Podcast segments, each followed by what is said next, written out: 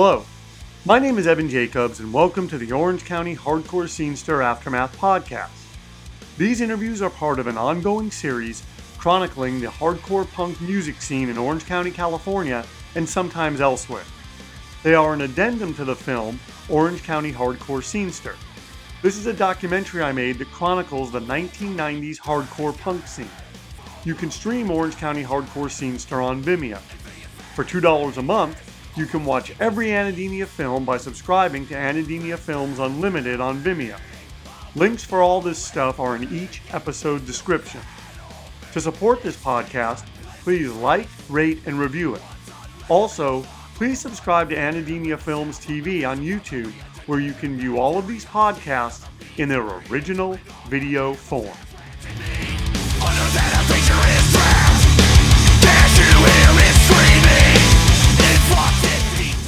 So ashes dust leads to downer. Correct me if I'm wrong. Or So no? that, yeah, so that that that ends, and then I'm not doing anything, and then I get a call from Aaron, and um, I'm I'm the one of the their Spinal Tap bass bass player replacements because they've gone through like a million bass players. I remember Uh, that. at that time. And they had Yeah. like, weren't they sidelined for a bit because they just couldn't keep a bass player in the band, kind kind of I, thing? I, I think they were for a little while. Um, we had uh, so I joined the band and they just put out they released um, like an EP, like four songs, and they gave that to me, and I was like, yeah, this is cool, this is different, and obviously this was like you know around the the, the ninety one time I think it was somewhere around there 92, 93 something.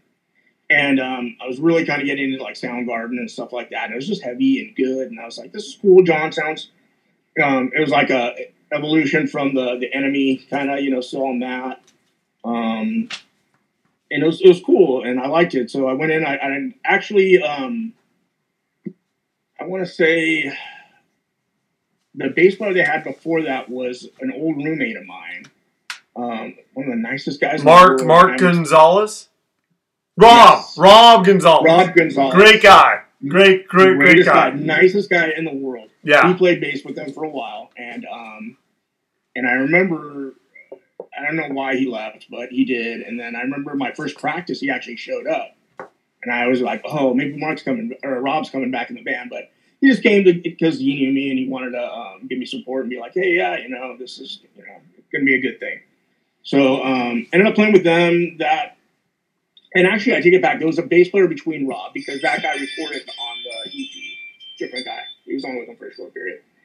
And then they released that, and then we would play a ton of shows. They already had management. They were kind of doing stuff, and so it was fun. You know, we play shows all the time in Hollywood, like everywhere. And um, I really didn't have much to do with any of that. They would set it all up, and um, Aaron was like the driving force of that band. And uh, and on the momentum of that, then we recorded a record on Igby's label, Ammunition, and we did a full length record. Um, that was fun, and I, that was great. And I, I thought that was I thought that was really good. What we did, it was like hard still, and still with John's voice. very That was. Wrestling with Jesus. Yeah, wrestling with Jesus. Um, great name by the way. Uh, I didn't come up with any of that. That was I think Aaron's thing or Aaron and John things. But um, we did that, and then we went on tour before that was released. So we did a tour with uh, Earth Crisis and Ignite. Um, and we started in Arizona. We played Lollapalooza in Arizona, and then went across the country, and then went up the coast all the way up. And that was cool. That was fun. It was um, the guys in Ignite were. I mean, I haven't seen them since that tour, but they were really fun, nice guys, um, awesome to hang out with. Um, Earth Crisis guys were okay, I guess. You know, Carl's Carl. You know, um, but uh, it was yeah, but it was cool because the last show we played was in Syracuse, and CNN had showed up to do an interview with Earth Crisis, and I guess that was their hometown. So they did a whole expose on them, and that place I've never seen. Like you only see videos of shows like that. Like that show was incredible. Like we played in there, we had a really good response. But when they took the stage, it was insane, like absolutely insane. And they were fun to watch every night because they were so, you know, into what they were doing. Yep. It, it- you couldn't not, you know, you could not go, oh, this is not good. You know, they're doing their thing, and it, it was a lot of energy and passion behind it. So, I saw them so we did that. About 10 years ago. It's interesting to just that you bring that up about Earth Crisis. And Mhm. like, like, I mean, I'm not vegan, I'm not vegetarian or anything, but you when you see them, it is apparent like this isn't guys getting up and just running through the set. Like they are, or at least Carl, they're committed and. Yeah. Like, oh yeah, 100%. I have a lot of respect for that. Like, wow, after all this time, you guys have not faltered, and that's you know that's pretty damn awesome. I, I remember I remember being at a, a venue in Boston and spending three hours talking to Carl about me not being straight edge anymore. Oh, okay. yeah, yeah, and I was just like, I, I get it. I mean, it's cool. You, you know, you want to, you know, what you believe in, and you back what you believe in. But you also have to remember other people have different opinions and beliefs too. You know, and that's. Um, oh, so wait, so you were see? Here's the thing: the little Steve that I've known. I'm, I'm sorry, I keep calling you little Steve, but it's it, it's like no, it's okay. it's. Listen, it, I'm I'm barely five four. It's okay.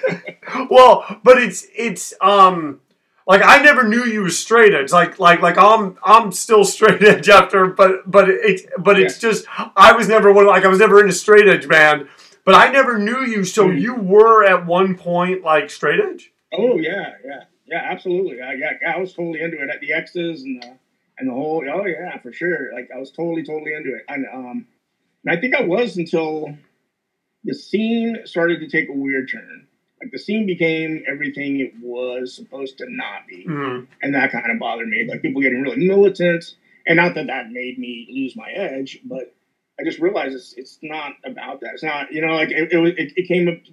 You know, you had to have the right shoes and the right camouflage pants, and then the right haircut, and the, and I was like, this is this is everything I I, I hated because like I always felt like a little different than everybody, right? And I found a group of people that were different than too. Like and then it started to evolve into this, and I was like, yeah. And then I started listening to other music too. I just realized there was a lot of other music out there that was good too, and you know, and that's kind of yeah. And I respect it. I mean, it's cool. And like, I'm to be honest with you, you know, I don't drink anymore at all. You know, but it's not that I'm straight edge, you know, but it's just, you know, yeah do you ever think you'll do another band again because like i know that you do stuff now and i'm going to be using your stuff mm-hmm. in in my in my movies like i i, I was talking yeah. with um isaac and uh, mike hartsfield recently and i was like hey guys like steve is like recording stuff and it's really good like i'm so, like I'm surprised that, and Isaac, and I still need to do this, and I hope you don't mind. Isaac was like, "Hey, send me some of that," because you know Isaac is like you, and Mike is too. But like Isaac is really one of those guys, like still li- like like always looking for new music, always looking for like like he loves it. And so, um, like, do you think you'll ever do it, or is it something that? I, no, no, I don't, I don't. I don't think I'd ever do another band. I, I love making music for what I do, um, and, and, I play almost every day, and I record every day. Um, but it's just something I do for myself, you know. And and I, it, I'm I don't even know. Like I record it and I like it when I'm doing it. And uh, it's not that good. You know what I mean? I'm one of those kind of guys. So I just do it because I, I, like to do it and um, it keeps me busy. It's my, you know, some guys work on cars, some guys do. I just, I collect guitars and I like to, to write music, you know. At some point, like I would like to start doing vocals on it and see where it goes at some point, but we'll see. I think I've only done one song with vocals and yeah, so that's something I'll say. But it's, it's a, it's a learning process and, I like the whole like learning how to do it, and this is a compressor, and this is what this does. And your stuff sounds great. Like your stuff sound like if, if you told me you recorded that at like Buzz Bomb or like at like a, or at like For the Record or or whatever wherever, I wouldn't go. Oh wait, no, it doesn't sound like it sounds legit, like really really good. so I, at I least to me, I, I, appreciate that a lot. It's uh, yeah, it's a work in progress though. I mean, I, I you know, there's a lot to learn. There's a lot of stuff at it, and I'm, I'm very fortunate that um, like John still has a connection, so we get to go to NAMM sometimes. Oh, that's right. You know, we, didn't go it last year because of the pandemic. Yeah, the, the pandemic, but we went the year before. The last year was available. It's just fun to go out and see all, the new gear and stuff, and there's so much just great like computers. I wish the technology was around when i was a kid because um, it's so easy to do stuff now like and to make stuff you know you don't have to have a label or you don't have to have a studio. Like bands out there now that just do this stuff like at home you know what i mean? And and put this stuff out um and there's so many like i'm starting to discover like newer hardcore like I really got into like, and I don't, I don't want to say that what, but I, I really like metalcore. which is like a hardcore and metal. Oh, you can hear it in the stuff that you're playing. That's why I was like, "Holy crap!" Yeah. He is he is kept up because I was listening, going, "Wow!" Like like what you played yeah. didn't sound like a guy that had like was trying to like figure something out. It sounded like very current. So I was like, "Wow, that's pretty awesome."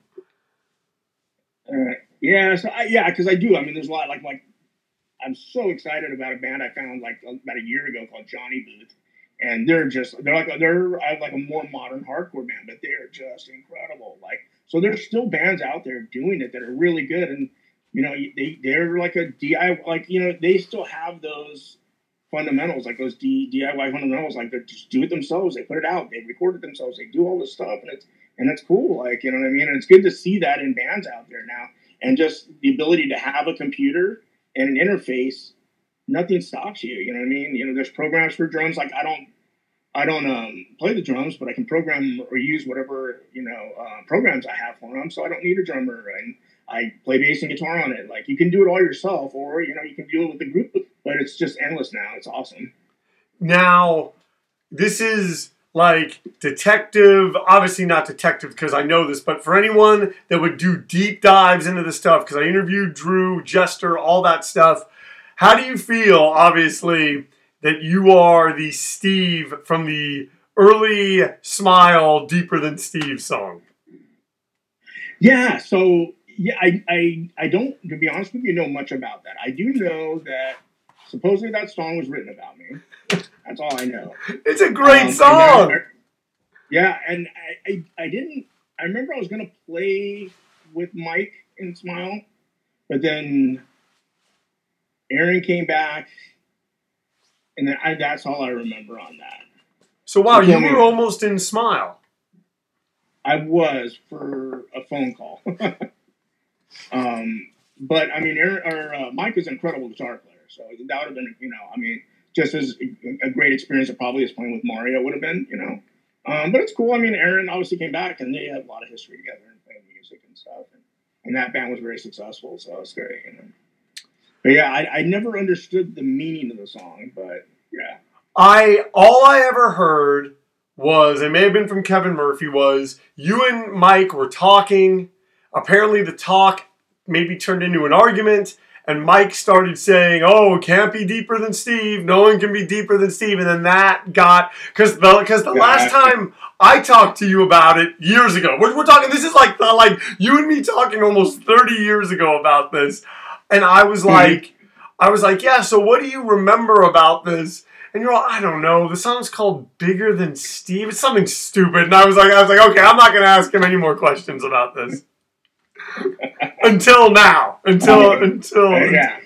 it's all yeah. Who, who, knows? I was probably being stupid. I don't know. I yeah. Oh hey, what, whatever it is, all you guys, you, Mike, uh, Kevin, John, John Scott, John Bruce, all you guys to me, Sterling, all of you guys, just so talented oh, yeah. and like, because I I can play the instruments, but but like I told you, I suck. Like, like I'm saying, you guys legitimately can play those things. So I have, I have like a reverence for your ability. Like when you say that you can hear things and figure it out, I could maybe do that on like a part of a song. You could do that through the whole song. So I just I'm like, oh man, that's awesome. It's, but at, but at the end of the day, it's just a matter of having fun with doing it. You know what I mean? Like I mean, like there's a million guys in the world that are better than me. You know, but as as long as I don't lose the fun of doing it, that's cool. I think it's part of the reason I don't, you know, put it out or whatever because I do it and it's for me, and you know, I don't want to hear someone else goes, "Yeah, it sucks." You know what I mean? Like, okay, I'd rather just be happy with what I'm doing and kind of do it. You know? Gotcha, gotcha. Okay, hold but, on. One. a lot of, a lot, of, a lot of great memories and a lot of influences and a lot of stuff that make me who I am today come from hardcore. You know what I mean? And, and from that time period. You know what I mean? So, well, there's, there's my lovely wife. I know. It's okay. It's okay. No, um, um, but yeah, so you know, and and and one of my longest friendships I've ever had, which was is crazy, was is John Bruce. You know, um, I happened to run into him in a really kind of crazy point in my life. Uh, three years ago, three about three and a half years ago, you know, my mom had gotten really sick, and um, so did his dad, and we happened to be at the same facility. I was checking my mom into a facility, and he was coming to see his dad, who just checked into the facility. And I remember looking across the parking lot at this old Isuzu Trooper coming through. And in my head, I'm like, God, I haven't seen one of those in years. And I was looking at the guy, and then my dad and I had left. Like 10 minutes later, I get a phone call and, and John Bruce. And he's like, he's like, Manor Care, were you just there? And I was like, yeah, why? He's like, my dad's there. I was just, I was looking at you and I thought it was you, but I didn't know. And yeah, sure enough. And then since then, like, you know, we talk to each other every week and he comes down and, yeah, which which crazy. manor care? Because that's where my father was for a bit. Uh, yes, man, in Fountain Valley. Dude, that's where he was. Like I walked, I would literally, I was happy that he was there because I would just walk over. You know, I, I, was, I could pop in on him. Like I popped in on him like three times a day just because it's, you know. Yeah. Would you Would you come down Harbor? Yeah, then... Mm-hmm. Yeah, because I'm up by South Coast Plaza. So. Right. Okay. Yeah, and, and when my mom, mom, got sick, she was there a couple times, and John's dad was there too. So it was crazy, you know. How um, many years ago was this? Came back in about three and a half years ago, maybe. Wow, I'm saying it just it would have been crazy. 2018. Okay, okay, because I, I was there like 2012, 2013 period, and oh, okay. I ran into a girl from elementary school, middle school, and high school when I was there. It just it would have been crazy to run into you and John. Like it would have made the experience a lot more enriching than than it obviously ended up being. you know, but yeah, wow, wow, that is yeah, it was crazy. That was a weird phone call. That was one of the weirdest phone calls I ever got. He was like, because I was literally staring at him, but I didn't recognize him. And John was like, yeah, like you were looking at me, but I was worried that it wasn't you. And that he was like, I thought it was some guy that wanted to kick my ass. And I was like, I was like, no, dude, but like, for, like subconsciously, I, I must have known it was him or I recognized the car, but yeah, I was.